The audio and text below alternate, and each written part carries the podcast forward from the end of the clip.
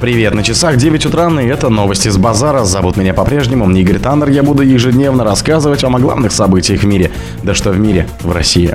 Путин заявил о рекордном темпе развития строительства и сельского хозяйства.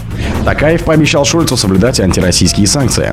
Данила Козловский вошел в состав жюри кинофестиваля «Маяк». Российские ученые нашли простой способ победить биообрастание водозаборов. В Таиланде обнаружили электрического тарантула. Российские ученые разработали новые высокотемпературные покрытия. Спонсор подкаста Глаз Бога. Глаз Бога это самый подробный и удобный бот пробива людей, их соцсетей и автомобилей в Телеграме. Путин заявил о рекордном темпе развития строительства и сельского хозяйства.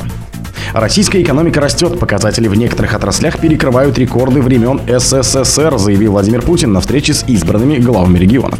Как это не кажется странным кому-то со стороны, тем, кто ожидал, что у нас здесь все рухнет, наоборот. Экономика набирает темпы, промышленность работает так, как давно уже не работала. Сельское хозяйство новые и новые рекорды ставит.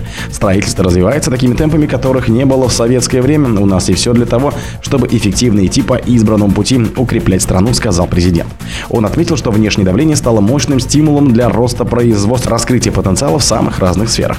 Развитие региональных экономик глава государства назвал ключевым фактором для благополучия российских семей, повышения их доходов, решения демографических и социальных задач. В субъектах необходимо укреплять кадровую, образовательную и технологическую базу, создавать новые рабочие места, подчеркнул Путин. Такаев пообещал Шольцу соблюдать антироссийские санкции.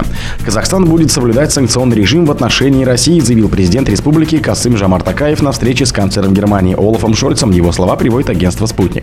Казахстан однозначно заявил, что будет следовать санкционному режиму. Мы имеем контакты с соответствующими организациями по соблюдению санкционных режимов и каких-либо опасений немецкой стороны в отношении возможных действий, направленных на то, чтобы обойти санкционный режим, мне кажется, не должно быть, сказал казахстанский лидер. При этом Такаев отметил, что у России и Казахстана самые протяженные в мире границы между двумя странами. Кроме того, Москва и Астана имеют углубленные экономические и гуманитарные взаимоотношения, добавил глава государства. Евросоюз с февраля прошлого года принял 11 пакетов санкций против России. Последний из них вступил в силу в июне этого года. Новые ограничительные меры по неофициальным данным СМИ могут согласовать в октябре-ноябре, но их подготовка с каждым разом занимает все больше времени и сопровождается все более серьезными дискуссиями между членами Евросоюза. Данила Козловский вошел в состав жюри кинофестиваля «Маяк». Актер и режиссер Данила Козловский вошел в состав жюри кинофестиваля «Маяк», сообщается на сайте «Смотра». Представителем жюри стал продюсер Игорь Толстунов. Также в судейской коллегии вошли художник кино Надежда Васильева-Балабанова, кинокритик Лев Карахан, режиссер Алексей Попогребский и актриса Аня Чиповская. Фестиваль «Маяк» пройдет с 5 по 9 октября в Геленджике. Символом смотра стал «Маяк» и главная достопримечательность города. Организатором выступил Фонд развития современного кинематографа «Кино Прайм».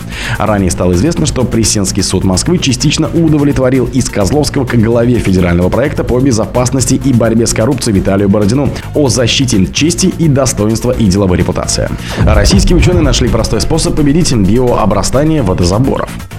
Ученые Северо-Кавказского федерального университета нашли способ бороться с помощью электричества с биообрастанием водозаборов в системах водоснабжения. Их разработка, как ожидается, будет способствовать более качественному водоснабжению, а также экономии электроэнергии, сообщили в Министерстве науки и высшего образования РФ. Трубопроводы на водозаборах, особенно в теплом климате, часто зарастают гидробионтами, мелкими животными, обитающими в воде. Иногда этот процесс бывает настолько интенсивным, что приводит к критическим потерям напора во всасывающей системе водозабора заборам и к угрозе остановки насосных станций, к излишнему потреблению электроэнергии, износу оборудования и возможным авариям.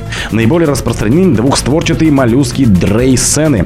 Их слой на внутренних стенках трубопроводов достигает толщины в 7-10 см, а масса обрастания до 7 кг на квадратный метр. Резко возрастает сопротивление трубопроводов, что влечет дополнительные расходы электроэнергии на подачу воды. Дополнительные затраты электроэнергии составляют по оценке экспертов 10-12% от общего потребления электроэнергии. В Таиланде обнаружили электрического тарантула.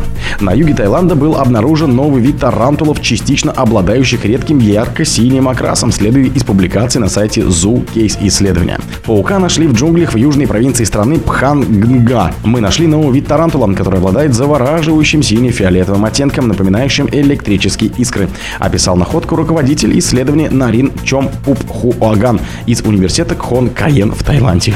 Как отмечено в исследовании, цвет тарантула является примечательным для ученых, так как подобный синий оттенок крайне редко встречается в природе. Российские ученые разработали новые высокотемпературные покрытия. Новый процесс производства покрытий для авиационного, энергетического и химического машиностроения предложили ученые Волк ГТУ.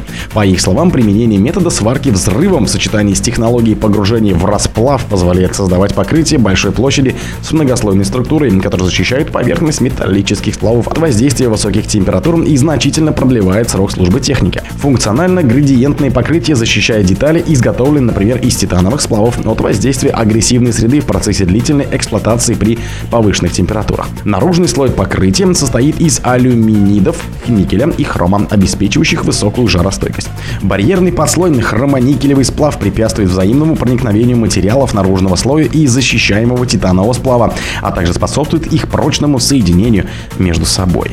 Такие покрытия могут быть использованы для защиты литых и штампованных лопаток компрессора высокого давления и турбины низкого давления, а также деталей и узлов камер сгорания, изготовленных из титановых сплавов и длительно работающих при температурах до 800 градусов.